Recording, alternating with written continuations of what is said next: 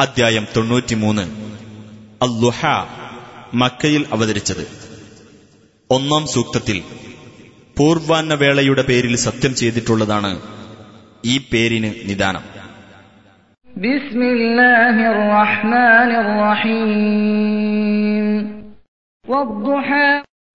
പൂർവാന്നം തന്നെയാണ് സത്യം. രാത്രി തന്നെയാണ് സത്യം. അത് ശാന്തമാവുമ്പോൾ.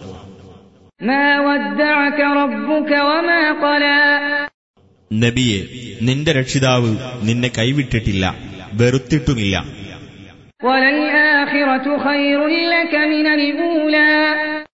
തീർച്ചയായും പരലോകമാണ് നിനക്ക് ഇഹലോകത്തെക്കാൾ ഉത്തമമായിട്ടുള്ളത്.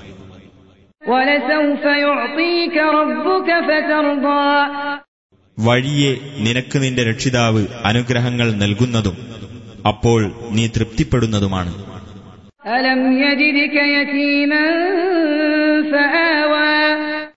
നിന്നെ അവൻ ഒരു അനാഥനായി കണ്ടെത്തുകയും എന്നിട്ട് നിനക്ക് ആശ്രയം നൽകുകയും ചെയ്തില്ലേ?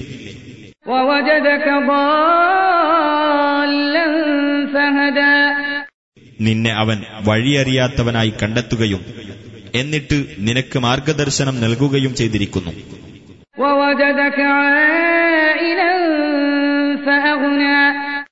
നിന്നെ അവൻ ദരിദ്രനായി കണ്ടെത്തുകയും എന്നിട്ട് അവൻ ഐശ്വര്യം നൽകുകയും ചെയ്തിരിക്കുന്നു. എന്നിരിക്കെ അനാഥയെ നീ അടിച്ചമർത്തരുത്.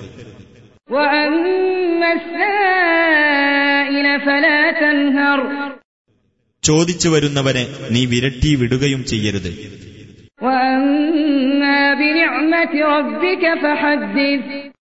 നിന്റെ രക്ഷിതാവിന്റെ അനുഗ്രഹത്തെ സംബന്ധിച്ച് നീ സംസാരിക്കുക.